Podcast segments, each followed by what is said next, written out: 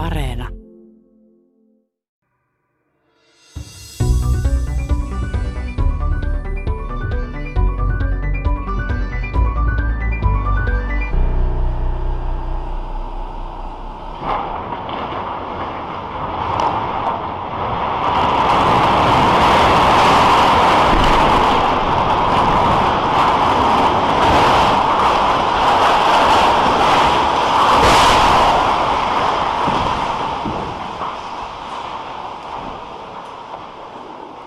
Ja näin romahti kuuluisa Arechibon radioteleskooppi tiistaina joulukuun ensimmäisenä päivänä.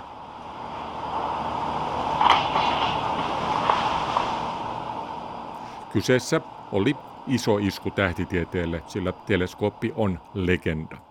Se oli vuoteen 2016 saakka maailman suurin yksittäinen tähtitieteellinen havaintolaite ja yhä edelleen, siis viimeiseen saakka, se oli monessa suhteessa paras. Ainutlaatuinen se oli joka tapauksessa ja peräti korvaamaton tietyillä radiotähtitieteen osa-alueilla, joista kohta lisää. Tässä Tiedeykkösessä siis puhutaan Arecibo'n radioteleskoopista ja juttelen paitsi siitä, niin myös sille tehdystä tutkimuksesta ja radiotähtitieteestä laajemminkin Puerto Ricossa sijaitsevassa Arecibo'n observatoriossa oikein työssä olevan suomalaistähtitieteilijän Anne Virkin kanssa. Teimme tässä ohjelmassa pääsisältönä olevan haastattelun marraskuun lopussa, kun radioteleskooppi oli päätetty purkaa siinä olleiden vaurioiden vuoksi. Ongelmana tuolloin oli se, miten suuri teleskooppi voitaisiin purkaa turvallisesti ja siten, että se ei romahtaisi eikä siitä tulisi kenellekään mitään vaaraa, mutta tosiaankin sitten se vain otti ja romahti itse omaan tahtiinsa. Tarkalleen ottaen suuren lautasantennin päällä ollut keskusrakennelma, instrumenttilavetti, putosi alas, kun sitä kannattelevat kaapelit hajosivat. Niinpä soitin sitten uudelleen Annelle ja kyselin, mitä lopulta oikein tapahtui. Käydään siis tämä romahdus läpi heti tässä ohjelman alussa, niin päästään sitten muihin asioihin käsiksi. Eli mitä lopulta tapahtui? Heräsin aamulla ja heti alkoi olla äh, puhelimen kautta tietoja, että, että teleskooppi on romahtanut ja tarkistin Facebookista, sielläkin oli paikalliset alkoi laittaa kuvia Facebookiin, että, että näyttää nyt vähän erilaiselta kuin, kuin aikaisemmin. Ja aika kamala äänikin siitä oli lähtenyt. Eli se kuulu hyvinkin pitkälle sinne naapurustoon ja sain myös sähköpostin kautta tietoa paikallisilta siis, äh, kollegoilta ihan paikan päältä observatoriolta, että, että tämä tosiaan tapahtui aamu kahdeksalta, eli oli vähän vähemmän porukkaa observatoriolla ja muutenkin siis kaikki tutkijat on maaliskuusta asti olleet etätöissä tämän covid-pandemian takia. Eli en olisi sinne äh, observatoriolle koko päivän aikana muutenkaan ollut, olisi ollut menossa. Ihan yllätyksenä tämä ei tullut. Ongelmana ovat nimittäin olleet juuri nuo paksut vajerit tai kaapelit, jotka pitivät paikallaan 820 tonnia massaltaan ollutta instrumenttilavettia siinä teleskoopin päällä. No, observatorion henkilökunta on tosiaan ollut äh, suhteellisesti päivittäin siellä ottamassa jonkunlaista, jonkunlaisia kuvia joka päivä niin droneilla näistä kaapeleista, pitäneet silmällä hyvinkin tarkasti, että, että miss, missä mennään näiden kaapelien kunnon kanssa. Eli siellä oli ollut jo useamman päivän nähty, että, että, nämä kaapelit, ne isot tukikaapelit, jotka koostuu siis uh, kymmenistä, jos ei jopa sadoista uh, ohuemmista langoista, jotka on sitten tavallaan ni, nipo, nivottu yhteen, niin ne oli sitten alkaneet jo siellä, ää, katkeilla ne yksittäiset langat niissä isommissa kaapeleissa ja sit, siitä voidaan sitten sit ennustaa, että, että kun niitä alkaa tarpeeksi katkeileen, niin sitten ollaan jo aika lähellä, että, että koko kaapeli katkeaa. Eli, eli loppujen lopuksi tapahtuma ei aivan täysin yllättäen nyt tapahtunut, vaan siitä oli olemassa pieniä merkkejä jo aikaisemmin. Joo, joo kyllä. Kerro, miten tähän oikein päästiin? Tämä ensin oli hurrikaani ja mitä sen jälkeen tapahtui? No oikeastaan siinä voisi mennä äh, ihan vuoteen 2014 asti. Eli vuonna 2014 tammikuussa Puerto Ricossa oli iso maanjäristys, noin 6 magnitudia, ja se vaurioitti yhden observatorion kaapeleista, johon silloin pyydettiin rahoitusta NSFltä, kansalliselta tiedesäätiöltä, joka omistaa tämän teleskoopin, mutta se rahoituksen saaminen siihen kesti ja kesti ja kesti. Sitten syyskuussa 2017 tuli iso hurrikaani. Sehän on tämä trooppisen alueen se kääntöpuoli, että, vaikka on mukavan aurinkoista suurimman osan vuodesta, niin sit aika ajoin tulee isompia hurrikaaneja, jotka ei ole Suomessa niin tuttuja, mutta täällä tosiaan vuonna 2017 tuli iso hurrikaani nimeltään Maria, joka aiheutti aika paljon tuhoja. Ja teleskooppi, tämä Resipon teleskooppi tavallaan selvisi siitä hurrikaanista silloin aikanaan yllättävänkin hyvin, mutta nyt vaikuttaa siltä, että se jätti sit kuitenkin jälkensä sinne, sinne teleskoopirakenteisiin. Ja nyt tänä vuonna sitten vielä on ollut tähän päälle maanjäristysten sarja. Eli käytännössä koko vuoden on ollut maanjäristyksiä päivittäin. Isoimmat oli jo viime vuoden puolelle. Se viime joulukuun viimeisenä päivinä oli ja tammikuussa noin viiden ja kuuden magnitudin maanjäristyksiä ja sitten niiden jälkijäristyksiä, on jatkuneet silleen, jopa neljän magnitudiin asti silleen, käytännössä tähän päivään asti. Että ei nyt ihan joka päivä on neljän magnitudin järjestyksiä, mutta niitä on ollut silleen aika aktiivisesti. Et jos me katsoo jotain järjestyskarttoja tälle vuodelle, niin on ollut ihan mielettömästi. Ja nämä tosiaan on sitten jättäneet rakenteellisia vaurioita jotka nyt sitten on kostautuneet, eli elokuussa yksi noista tukikaapeleista petti, jotka pitää sitä Arisivon teleskoopin ylätasannetta kannattelee, ja sitten se taas aiheutti jonkunlaisen ketjureaktio, että nyt sitten toinenkin kaapeli tipahti tuossa pari viikkoa sitten, nyt marraskuussa. Oliko kenties nyt tämän marraskuun lopussa joitain maanjäristyksiä, jotka sysäsivät tätä vielä eteenpäin? Ne maanjäristykset on jatkuneet ihan tähän päivään asti. Oliko mitään suurempaa nyt? No niitä on ollut tässä saaren ympäristössä, että ne ei ole ihan suoraan tuossa, tuossa observatorion alla, että ne on pääosin olleet tuossa saaren niin eteläpuolella. Ja Dominikaanisessa tasavallassa oli itse asiassa yksi neljän magnitudin maanjäristys suunnilleen samaan aikaan, kun sitten tämä, tämä romahdustapahtuma alkoi. Eli siinä saattoi olla myös yhteys, että oli sitten se viimeinen oljen korsi, joka katkaisi kamelin selän. No miltä nyt tuntuu? Siis tietysti oli tiedossa jo, että ikäviä aikoja edessä, että se puretaan, mutta että se lähti nyt tällä tavalla. Mikä on fiilis? No tosi surulliset fiiliksethän siinä on koko yhteisölle riippumatta siitä, että olisiko se purettu kontrolloidusti vai, vai joko kontrolloimattomasti. Et kyllähän siinä aina on näitä kysymyksiä, että, että olisiko sen voinut vielä korjata. Ja siitä sitten ehkä pientä katkeruutta tällä, tällä tutkijapiireissä. Että jos se rahoitus olisi tullut vähän aikaisemmin, niin se olisi ehkä ollut mahdollista korjata vielä, mutta nyt on ehkä vähän myöhäistä jo.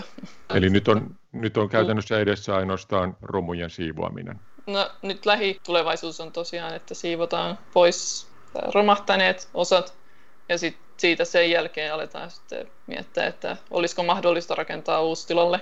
Niin tutkijapiirit nyt sitten varmaan alkaa kampanjoimaan tässä kaikin puolin, että yritetään suunnitella, että minkälainen se uusi, uusi resivo sitten olisi, jos, jos semmoista lähdetään, jos sille lähdetään rahoitusta hakemaan.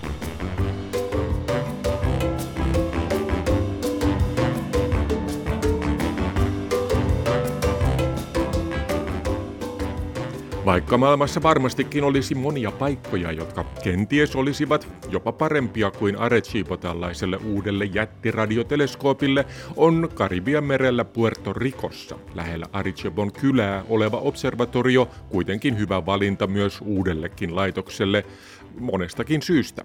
Ensiksikin siellä on jo olemassa valmiina tutkimuskeskus ja vierailijakeskus, majapaikkoja ja muutenkin siellä on hyvä infrastruktuuri, eli sinne pitäisi tehdä vain uusi antenni ja kenties sitäkin tehtäessä jotain vanhaa voisi käyttää hyväksi. Toinen syy on paikan pitkä historia, joka ylettyy aina 1950-luvun loppuun, kun tällaista laitetta alettiin sinne suunnitella. Alun perin tarkoituksena oli tehdä tutka Yhdysvaltain ohjusvaroitusjärjestelmää varten, mutta onneksi tutkijat olivat mukana suunnittelemassa laitetta aivan alusta alkaen. Syynä oli se, että yläilmakehässä kiitävien ohjusten havaitseminen ja avaruuden rajamailla luontaisesti tapahtuvien ilmiöiden tutkiminen tapahtuu hyvin samalla tavalla tutkaperiaatteella. Kyse oli siis sotilastutkasta, mutta sellaisesta, että myös ionosfääritutkijat pystyivät käyttämään sitä. Ja samalla ajateltiin myös tähtitieteilijöitä, jotka voisivat kuunnella radioviestejä kaukaakin maailman kaikkeudesta. Mutta tähän käyttöön laite otettiin kunnolla vasta 60-luvulla, kun tämänkaltainen tutka osoittautui hieman hankalaksi ohjusten havaitsemiseen. Teleskoopin sijoituspaikaksi valittiin Haitin ja Dominikaanisen tasavallan vieressä oleva Puerto Ricon saari, koska se on lähimpänä päivän tasaajaa oleva tähän tarkoitukseen sopiva ja käytännöllinen Yhdysvaltoihin kuuluva alue. Tarkalleen ottaen Puerto Ricohan on itsehallintoalue, mutta se on osa Yhdysvaltoja. Käytössä siellä ovat dollarit ja saaren asukkailla on Yhdysvaltain passi. Sotilaille oli tärkeää olla myös lähellä Kuubaa, ja taas tutkijoille sen sijainti etelässä oli kätevää siksi, että teleskoopin rakenne oli varsin erikoinen. 305 metriä halkaisijaltaan oleva lautasantenni on rakennettu maljamaiseen laaksoon, eikä sitä voi liikutella samaan tapaan kuin monia lautasantenneita voidaan liikutella ylös ja alas ja sivuun ja niin edespäin. Lautasen päällä olevassa keskushäkkyrässä instrumenttilavetissa olevaa polttopistettä voitiin siirtää. Ja näin pystyttiin säätämään sitä, mihin antennin keila oikein osoitti, minne se katsoi. Periaatteessa siis antenni tuijottaa koko aika ylöspäin, mutta sen keilaa voitiin siirtää 20 astetta puoleen ja toiseen täsmälleen pystysuorasta suunnasta. Kun ollaan päivän tasaajan luona, niin suuri osa tähtitaivaasta tulee maapallon pyöriessä lopulta näkökenttään, ja kun kyse on radiohavainnoista, niin havaintoja voitiin tehdä myös päivällä ja yöllä. Olennaista paikassa on myös se, että antennin lisäksi sinne rakennettiin vuosikymmenen kuluessa tähtitieteellinen tutkimuskeskus. Anne Virkki on siis siellä hommissa. Mutta miten ihmeessä hän päätyi sinne Puerto Ricoon? Eli mähän tein mun väitöskirjan Helsingin yliopistossa. Ja tämä väitöskirjan aihe oli, että kuinka tutkahavainnot, joita esimerkiksi täällä Arecibo'n observatoriossa tehdään, kuinka näitä voi tulkita paremmin, erityisesti polarimetrian osalta. Ja siinä jatko-opintojen ohessa sit tuli käytyä esimerkiksi erilaisissa tiedekonferensseissa ympäri maailmaa. Tapasin siellä Arisivun henkilökuntaa, joiden kautta sitten pääsin muun muassa vierailemaan täällä Arecibo'n observatoriossa vuonna 2013. Ja heti silloin ensimmäisellä vierailulla tuntui semmoinen tavallaan yhteys tähän, tähän paikkaan. Tämä on ikoninen teleskooppi ja tosiaan, koska se sopi myös tähän mun omaan tutkimusaiheeseen, niin sitten kun olin tässä loppuvaiheessa väitöskirjatyötä, niin kyselin sitten näiltä näiltä ihmisiltä, jotka olin jo aikaisemmin tavannut näissä konferensseissa, että olisikohan siellä sitten mahdollista saada jonkunlaista postdoc-paikkaa, tai olisiko tämmöisiä postdoc-paikkoja avautumassa lähiaikoina, ja heillä sitten tosiaan oli avautumassa paikka hyvinkin pian siitä eteenpäin, ja hain paikkaa. Että paikka avautui vuonna 2015, ja mä olin väittelemässä vuoden 2016 alussa, niin siihen tuli sit sopiva sauma. Satuin saamaan onnekkaasti sen paikan ja sitten pääsin sitä kautta postdokkina tänne Areciboon. Tämän postdoc-kauden jälkeen noin pari vuotta siitä eteenpäin vuonna 2018 tuli silleen tienhaara, että olisi voinut päättää, että, että lähdenkö takaisin Suomeen vai, vai jäänkö tänne Areciboon ja sit siinä kohtaa tarjottiin ylennöstä vakipaikkaiseksi tutkijaksi täällä, täällä observatoriolla ja otin sitten sen, sen paikan vastaan, eli on ihan vakihenkilökuntaa täällä nyt. Kuvaile vähän sitä ensimmäistä kertaa, kun tulit sinne paikan päälle. Millaiselta se vaikutti? Sä sanoit äsken, että sä rakastuit siihen ja, ja siihen paikkaan lähes välittömästi ja se tuntui hyvältä, mutta mikä siitä teki sellaisen? No, ihan ensimmäisen kerran, kun tulin tänne vuonna 2013, niin no, ensimmäisenä tietysti suomalaiseen silmään pistää tämä kontrasti tämän trooppisen saaren ja, ja Suomen välillä noin ilmaston kannalta. Eli heti, ensimmäinen, heti ensimmäisenä, kun astuu ulos lentokentältä, niin iskee tämä lämmin ja kostea trooppinen ilma saman tien naamaan. Ja sitten tänne observatoriolle, kun saavuin, niin se ei ole ihan yhtä etäinen niin kuin, kaupungeista kuin monet muut maailman teleskoopit on, mutta on se silti aika pitkä metsän keskellä tai sademetsän keskellä ja sinne mennään. Kun uh, sinne matkastetaan, sanotaan nyt vaikka, tai no sanotaan nyt vaikka Suomesta, niin kuinka kauan matka kestää ja minkä kautta sinne on kaikkein kätevintä tulla? No Suomesta on lentoja esimerkiksi Miamiin ja Miamista sit on useita lentoja San Juaniin, joka on Puerto Ricon pääkaupunki eli no, Miami, Miamiin lentäminen on noin pyöreästi kymmenisen tuntia sinne päin, ja sitten siitä vielä 3-4 tuntia San Juaniin. Ja sitten San Juanista taas observatorio, observatoriolle ajamisen kestää ehkä puolitoista tuntia. Ja se on semmoinen pieni ja mutkainen tie keskellä metsää. Ja se on aikamoinen vuoristorata. Ja kun saapuu sinne observatoriolle tätä pientä ja mutkaista tietä pitkin, niin mitä näkyy ensin? Pystyykö sitä teleskooppia niin kuin näkemään suoraan, niin kuin näissä kuvissa pystyy yleensä näkemään, jotka on otettu vähän korkeammalta, vai onko se vain niin iso käytännössä, että sitä ei pysty yhdellä silmäyksellä hahmottamaan? No sen teleskoopin tornit nousee suhteellisen korkealle, eli niitä pystyy jonkun verran näkemään siitä tieltä, joka johtaa tänne observatoriolle niin vähän kauempaa, mutta se on toisaalta myös vuorten keskellä, eli pitää päästä ihan siihen viereen, että pystyy sen näkemään. Ja se teleskoopin viereen on rakennettu vierailijakeskus, jonka, jolla on semmoinen parveke, jolta näkee sit tosi hienosti tämän, tämän teleskoopia. Sieltä on otettu paljon kuvia, joita löytää netistäkin. Et kaikki kuvat, jotka on tavallaan sivusuunnasta ö, otettu, että joista näkee sen ylätason ja sen, sen kuvun, jossa, jossa kaikki vastaanottimet on, niin ne on otettu siitä vierailijakeskuksen parvekkeelta. Kyllä, kyllä. Ja missä sun työhuoneesi sijaitsee? Onko siinä sitten tutkijoille oma rakennus jossain lähistöllä myös? Joo, eli siellä on useampia rakennuksia. Observatorion alueella, että vierailijakeskus on yksi.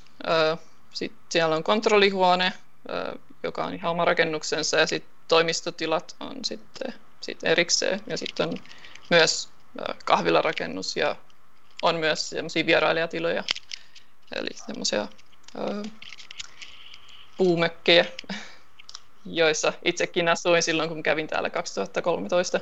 Eli jos on nähnyt sen ensimmäinen yhteys elokuvan, jossa Jodie Foster viettää aikaa semmoisessa puumökissä Arisivon observatoriolla, niin se on ihan todellinen paikka jossa, jossa vieläkin vierailijat saa, saa vierailla. Jos... Olet, oletko viettänyt työtä samassa mökissä, missä hän on siinä elokuvassa? Öö, no itse en päässyt samaan mökkiin, että siellä on useampia mökkejä, ja koska olin vierailemassa ihan yksin, niin laitettiin sitten vähän pienempään mökkiin. Jodie Foster pääsi vähän isompaan mökkiin. Niinpä tietysti elokuvatähtien täytyy päästä. Ää, missä asut itse nytten? Onko siinä observatorioalueen ympäristössä niin kuin tutkijoiden asuntoja vai tuletko San Juanista töihin päivittäin? Ää, no mun oma asuntoni on noin, noin 20 minuutin ajomatkan päässä observatoriolta. Siinä ihan vieressäkin on kyllä asuntoja, mikä on sinällään poikkeuksellista radioteleskooppeihin. Että usein radioteleskoopit on tosi syrjäisellä alueella, että, että ei olisi sit niin paljon radiohäiriöitä, mutta mut Arecibossa tosiaan on ihan siinä vieressäkin olisi kyllä asuntoja, mutta tykkään itse asua vähän lähempänä kaupunkia. Miltä, miltä siellä tuntuu asua muuten. Että tropiikki on varmaan tropiikki ja aamulla täytyy katsoa, että onko kenkien sisällä mitään ötököitä ja jotain muuta tällaista näin.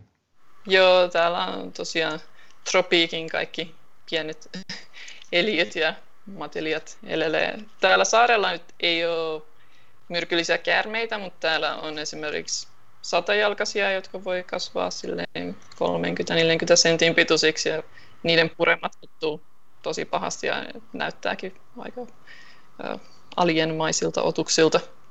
Eli niitä, niitä en halua ihan mielellä löytää, löytää talosta.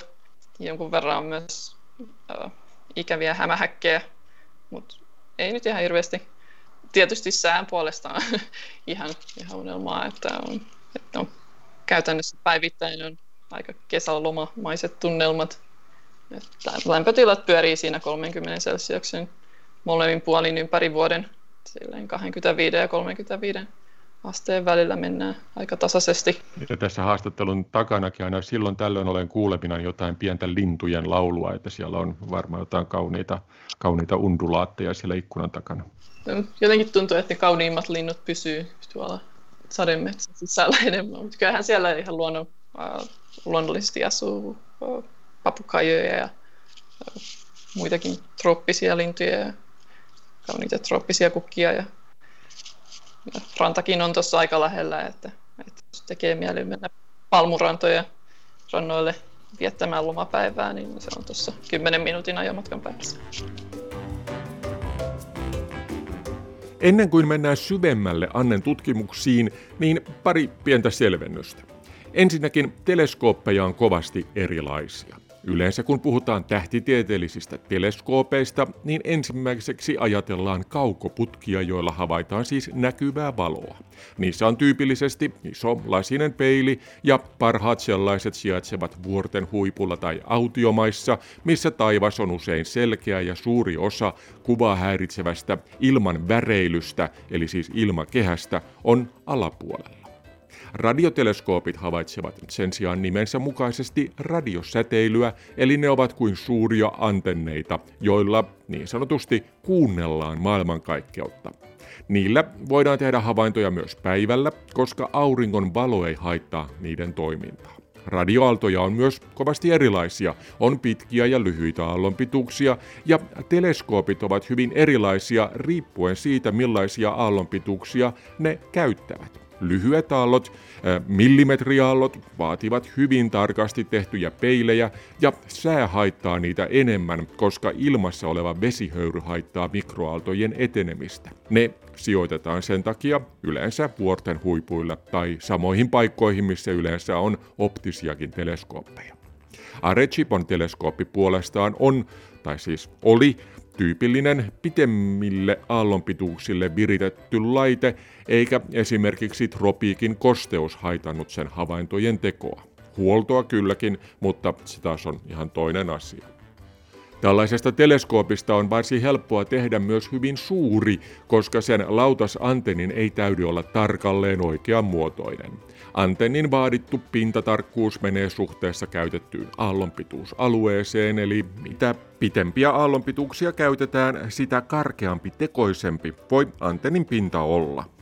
Tähtitieteilijöille on tärkeää saada havaittavista kohteista paljon eri aallonpituuksilla tehtyjä havaintoja, koska niistä saadaan näin enemmän tietoa. Erilaiset fysikaaliset ilmiöt lähettävät erilaista säteilyä.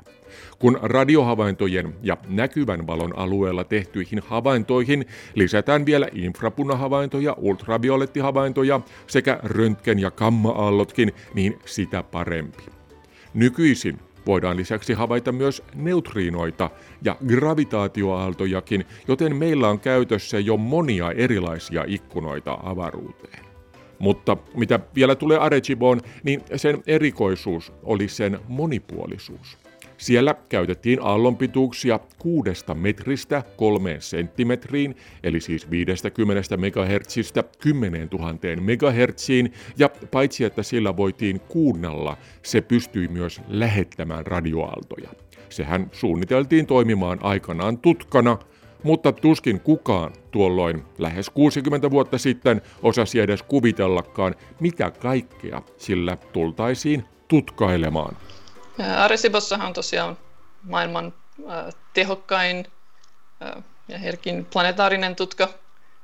Näitä tutkasysteemejä, jotka on edes lähes samalla tasolla, on käytännössä vain kahdessa radioteleskoopissa maailmassa. Toinen on Goldstonein observatoriossa. Ja täällä Arecibossa sitä tutkaa käytetään erityisesti asteroidien havaitsemiseen. Sitä voidaan käyttää myös tiettyihin planeettahavaintoihin ja kuiden havaintoihin, mutta suurin osa ajasta, jota tätä planetaarisella tutkaa tehdään, niin käytetään asteroidien tutkimukseen pääosin rahoitussyistä ja sit myös siksi, että asteroidit on vaihtuvia kohteita. Et niitä tavallaan tulee uusia kohteita vaihtuvalla tahdilla. Me havaitaan vuosittain noin satakunta asteroidia tällä tutkalla me ei etsitä niitä asteroideja, ne on jo ennestään tunnettuja asteroideja, mutta monet niistä, jopa yli puolet, on vastikään löydettyjä. Eli optiset teleskoopit on niitä, jotka etsii asteroideja, mutta heidän äh, ratamäärityksensä ei ole automaattisesti supertarkkaa, niin näillä tutkahavainnoilla sitten voidaan tarkentaa niiden ratojen tietoja. Yeah. Tehdäänkö tutkahavainnolla ennen kaikkea juuri tätä ratatietojen tarkennusta vai pystytäänkö sillä myös niin kuin joissain tapauksissa käsittääkseni voidaan niin, niin määrittää myös niiden muotoa ja jopa pikkusen pintarakennettakin? Juuri näin. Eli pääosin tämä on ratamääritystä, eli sitä voidaan tehdä käytännössä kaikille asteroideille, jotka vaan voidaan havaita. Mutta sitten jos on asteroideja, joille saadaan vähän parempia parempia kuvia, että ne on vähän isompia, ne tulee vähän lähemmäs, niin joissain tapauksissa voidaan saada myös ö, parempia kuvia asteroidista kuin mikään muu maanpäällinen ö, menetelmä pystyy, pystyy niistä saamaan. Eli tutkan periaate yleisellä tasolla on se, että, että lähetetään radioaaltoja ö, radioteleskoopilla, radiolähettimellä johon jotain tiettyä kohdetta havaitakseen. Esimerkiksi asteroideja lähetetään asteroidia kohti näitä tutka-aaltoja, jotka sitten siroaa siitä asteroidin pinnasta ja osa näistä sironneista aalloista sitten palaa siihen tutkateleskooppiin. Ja ne havaitaan, ne aallot, ja sitten niitä verrataan siihen, mitä lähetettiin. Eli tällä vertailulla pystytään sanomaan sit hyvin tarkasti, että kuinka nämä aallot muuttui siinä matkan varrella ja kuinka kauan niillä aalloilla kesti mennä sen asteroidille ja takaisin, josta sitten saadaan hyvinkin tarkkoja, hyvinkin tarkkaa tietoa, että, että kuinka kaukana tämä asteroidi on, mikä sitten auttaa tässä paikan määrityksessä.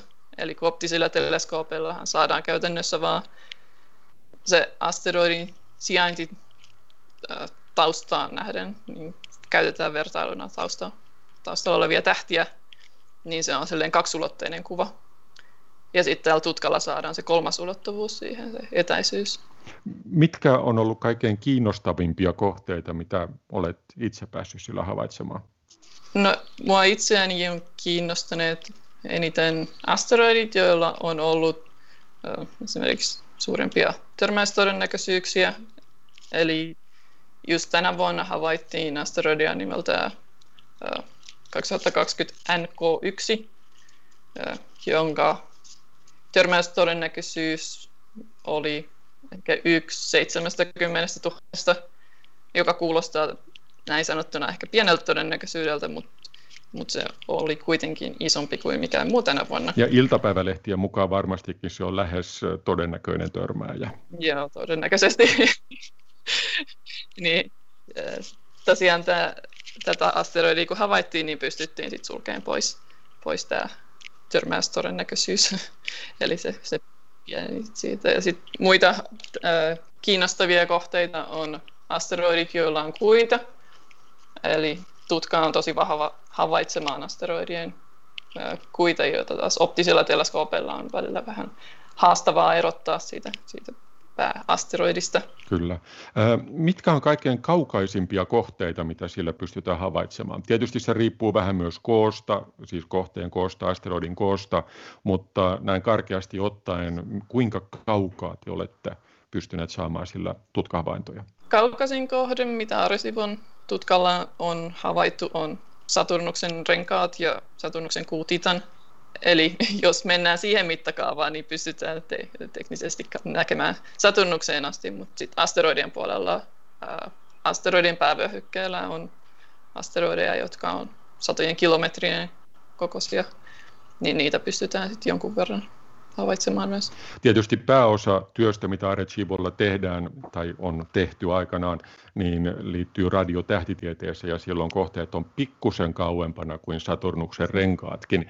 Ää, Joo, eli tämä on vain tutkapuolella. Kyllä. tutkapuolella. Mä, ää, mikä, mikä on oikeastaan niin kuin suhde, että kuinka paljon Arecibolla tehtiin tutkahavaintoja versus sitten nämä muut havainnot? Perinteisemmät radiotähtitieteen havainnot. Mm, siis perinteistä radiotähtitiedettä tehdään huomattavasti enemmän kuin tutkahavaintoja.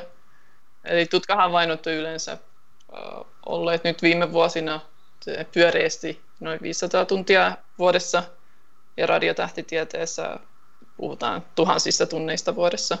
Suuri osa radioteleskoopeista on tästä syystä sellaisia, että niillä tehdään vain havaintoja, eli yleistään niillä vain kuunnellaan taivaalta tulevia signaaleita. Suurin tällainen nykyisin käytössä oleva teleskooppi on Kiinassa sijaitseva FAST, 500 metriä halkaisijaltaan oleva antenni, hieman Arechipon kaltainen, ja se nappasi juuri Arechibolta maailman suurimman teleskoopin tittelin vuonna 2016. Itse asiassa vieläkin suurempi on esimerkiksi ALMA, Chiilessä oleva suuri systeemi, joka koostuu 66 pienestä antennista, joiden halkaisijat ovat 12 metriä tai 7 metriä. Yksittäiset antennit ovat siis varsin pieniä, mutta ideana tässä onkin se, että ne toimivat yhdessä kun teleskoopit levitetään laajalle alueelle siten, että kauimmaisten teleskooppien välimatka on jopa 14 kilometriä, on systeemin havaintotarkkuus sama kuin olisi yhden 14 kilometriä kooltaan olevan teleskoopin. Tätä interferometriaksi kutsuttua menetelmää käyttämällä voidaan linkittää toisiinsa myös yksittäisiä teleskooppeja eri puolilta maapalloa, jolloin ne toimivat aivan kuten ne olisivat yksi planeetan kokoinen radioteleskooppi. Ongelmana on kuitenkin se, että teleskooppien pinta-ala ei kuitenkaan ole kovin suuri, eli se pinta-ala, joka ottaa vastaan radioaaltoja, ei ole suuri. Vaikka tarkkuus on hyvä, ei herkkyys ole. Tämän vuoksi Australiaan ja Afrikkaan ollaan tekemässä SKA-nimistä teleskooppia. Se koostuu 200 antennista, joiden pinta-ala yhteensä vastaa noin kilometrin kokoista yksittäistä antennia. SKAn pitäisi olla siinä määrin valmis vuonna 2024, siis 2024, että sillä voitaisiin aloittaa jo havainnot ja sen jälkeen sitä voitaisiin rakentaa suuremmaksi ja suuremmaksi vähitellen, koska se on helppoa, lisätään vain antenneita. Lopulta sen arvioidaan olevan noin 50 kertaa herkempi ja parempi kuin on mikään nykyinen radioteleskooppi. SKA on upea hanke ja siihen kannattaa varmaan palata tarkemmin jossain toisessa Tiede ykkösessä. Anne Virkin kaltaiselle planeettatutka-astronomille tämä ei kuitenkaan riitä. No, uusia radioteleskooppeja, jotka olisi tämmöisiä Aresimon tyyppisiä yhden, yhden lautasen tutkija ei ole nyt suunnitteilla. Aika paljon on menty inter, radiointerferometrian puolelle, eli radiointerferometriahan sitä, että, on useampia pienempiä radioteleskooppeja, joita sitten käytetään yhdessä havaintojen tekemiseen. Eli niissä on sitten se hyvä puoli, että, jos yksi niistä hajoaa, niin se ei sitten tuhoa ihan kaikkia, kaikkia havaintoja, mutta sitten taas on äh, huonompia puolia esimerkiksi tämän planetaarisen tutkan kannalta, että planetaarisia tutkijaa ei sitten oikein pystytä rakentamaan tämmöisiin interferometria ratkaisuihin yhtä helposti. Mikä niistä tekee sellaisen, että, että sitä ei pystytä käyttämään planetaarisiin tutkahavaintoihin? No, iso ongelma näissä kaikissa tutkaratkaisuissa on riittävän tehon tuottaminen. Eli se on tehnyt Arecibosta erityisen tehokkaan, että meillä on ollut yhden megawatin tehoinen lähetin, mihin mikään muu radioteleskooppi ei ole, ei ole pystynyt käytännössä vastaamaan.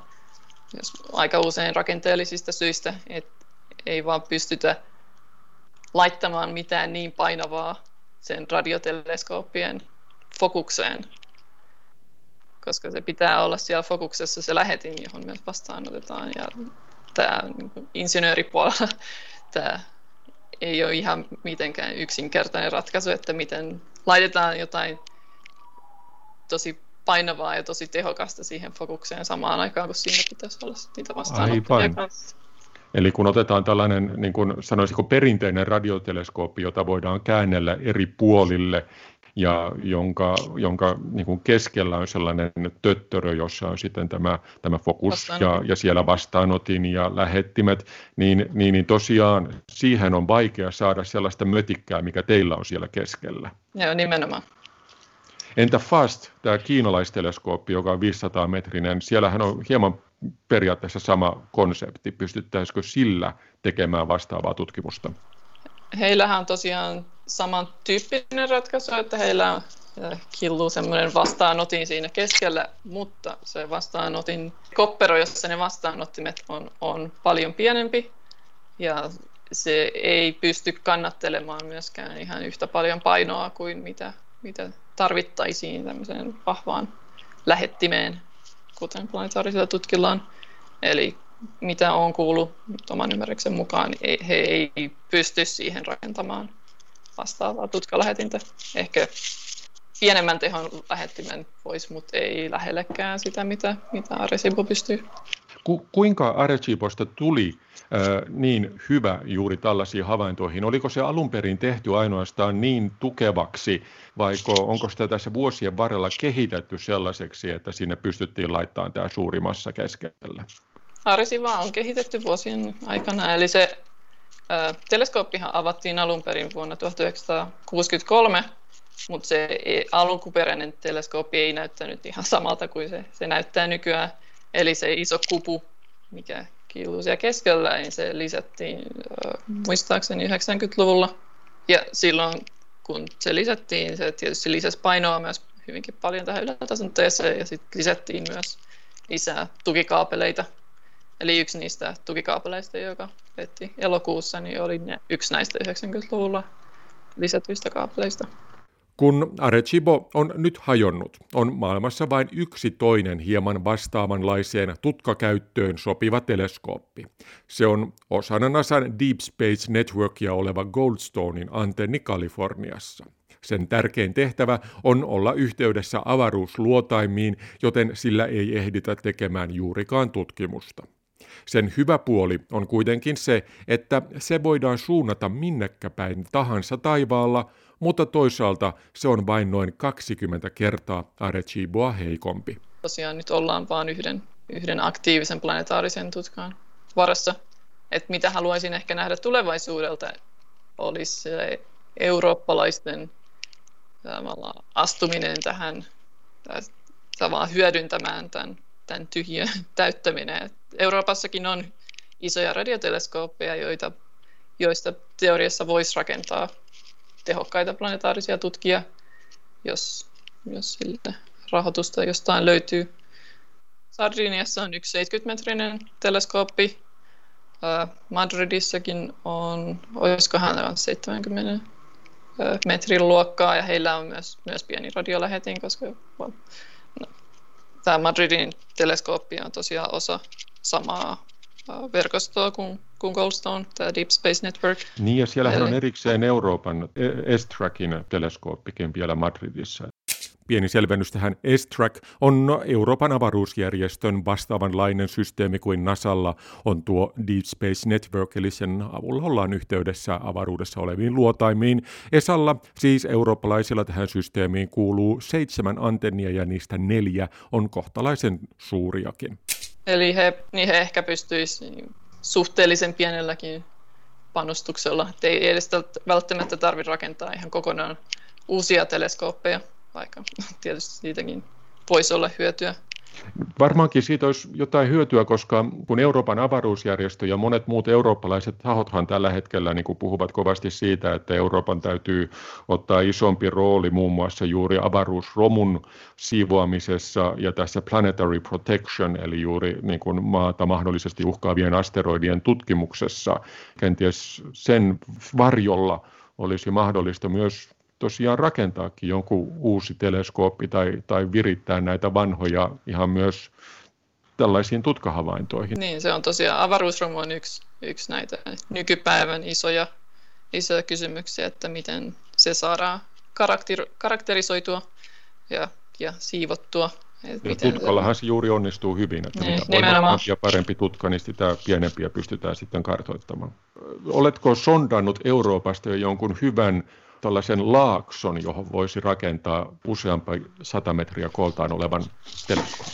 Uh, no laakson se ei välttämättä tarvitse, sen, sen kuopan voi kaivaa ihan, ihan itsekin ja voi olla, voi olla jopa parempi tehdä se ihan itse kaivamalla, niin ei ole sitten niin rajoittunut näihin alueihin, alueisiin. Mutta jos tekee tämmöisen Arecibo'n tyyppisen teleskoopin, niin se pitäisi olla aika eteläisellä alueella, eli jossain Etelä-Euroopassa tai jopa Pohjois-Afrikassa kenties voisi olla parhaat, parhaat paikat, koska jos se kaivaa maahan, niin se rajoittaa sitä, että kuinka paljon sitten voi liikuttaa. Ja sitten olisi hyvä, että jos se on, jos se on näillä matalammilla ää, latitudeilla, eli lähempänä päivän tasaajaa, niin sitten ei tarvitse liikuttaa niin paljon, että pystyy havaitsemaan esimerkiksi ekliptikan tasoa, eli planeettojen ratatasoa Eli se on ollut just tämä hyöty tässä Arecibo'n radioteleskoopissakin, että miksi se on juuri Puerto Ricossa Euroopassakin siitä